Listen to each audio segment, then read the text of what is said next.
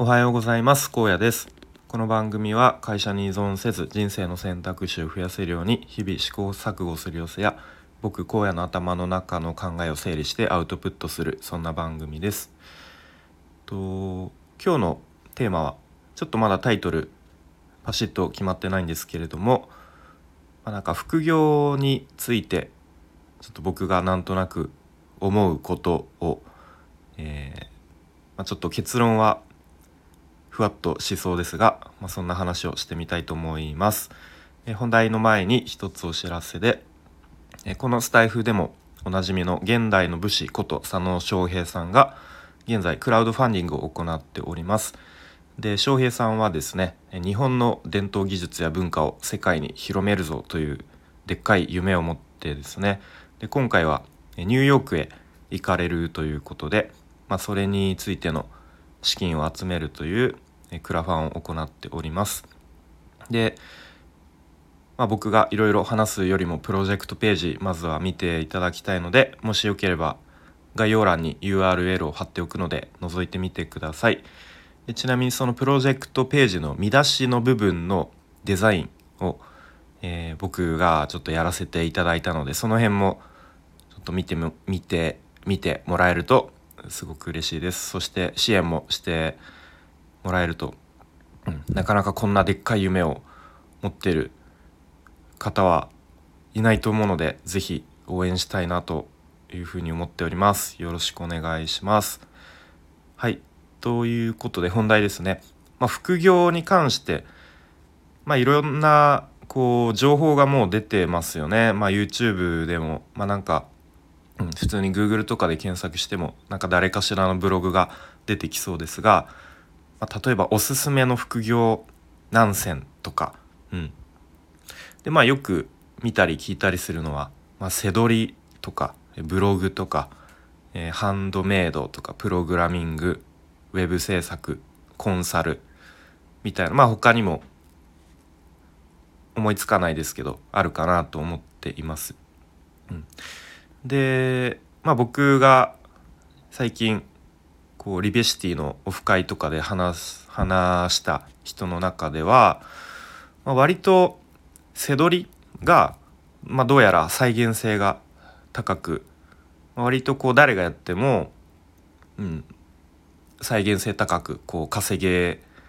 ますよみたいなことを、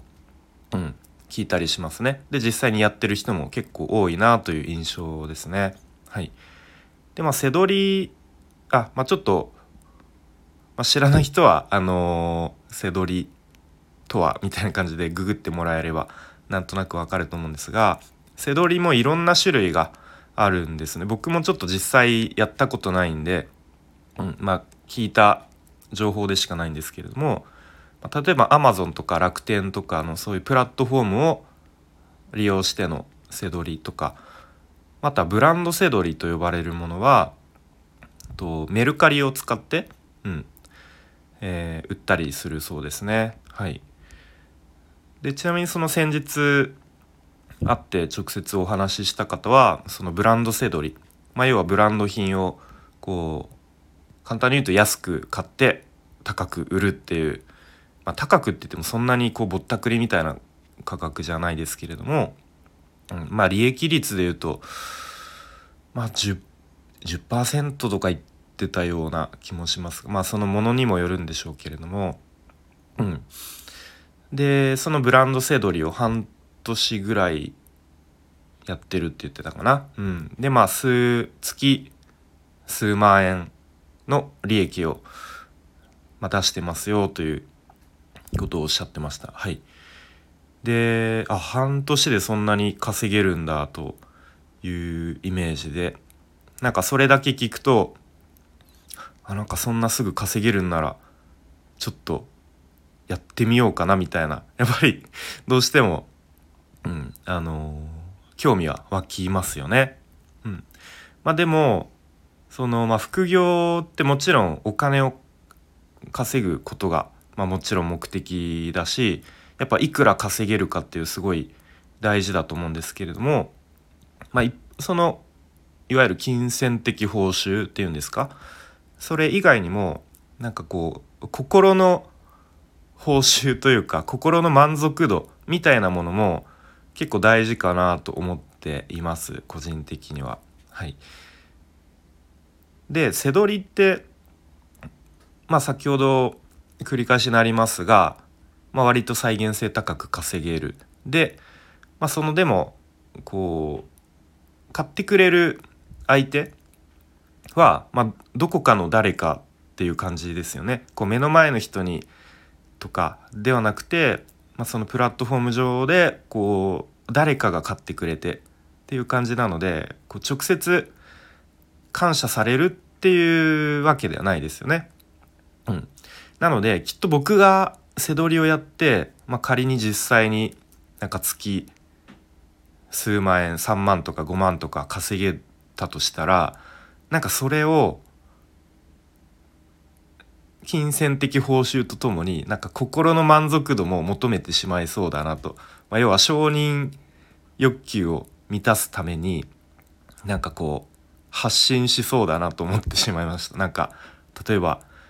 エスエヌエス でなんか背取りでやっと稼げましたみたいな、でそれを認めてほしくなりそうだなと、まあ、僕の性格的にというか、うん、そうなので、まあ、なのでというかで一方で、まあ、僕があの学習してきたウェブデザインとか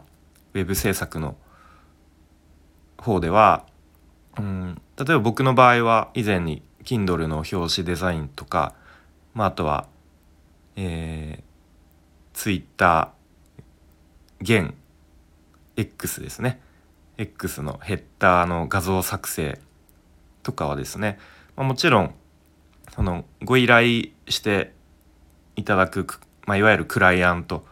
まあ、お客さんがいるわけなので、まあ、直接感謝してもらえるし、で Kindle の場合はやっぱりそのクライアントのその僕が作った表紙の Kindle もやっぱり売れてほしいですよね。まあ、要はクライアントを稼稼がせるというか、いかに、えー、その Kindle が売れるかどうかっていうところも考えるようになるし、なるしやっぱりこうカテゴリーの部門でいちいになりましたとかなったら僕自身も嬉しいしみたいな、なんかそういうクライアントワークってすごく大変な部分もあるんですけれども、同時になんか承認欲求も同時に、うん、その取引の中で満たされるような気がしています。まあ、それはもちろんその作った制作物が、えー、相手に満足してもらえてるっていう、まあ、そういう前提がありますね。その制作物が満足してもらえてなかったら感謝もされませんしね。うん、まあそういうところがあるので、まあ、その副業って一口に言ってもいろんな方法があるし、うん、いろんなこう、うん、構造的な違いもあるのかなと。でそれは、まあ、どれがいい悪いとかではなくて、きっと人によってあまりこうクライアントワークが苦手っていう人はきっとこう背取りとか、あとはこうコツコツとブログを書くとか、そういうのが向いてる人も多いと思いますし、逆にそういうクライアントワークで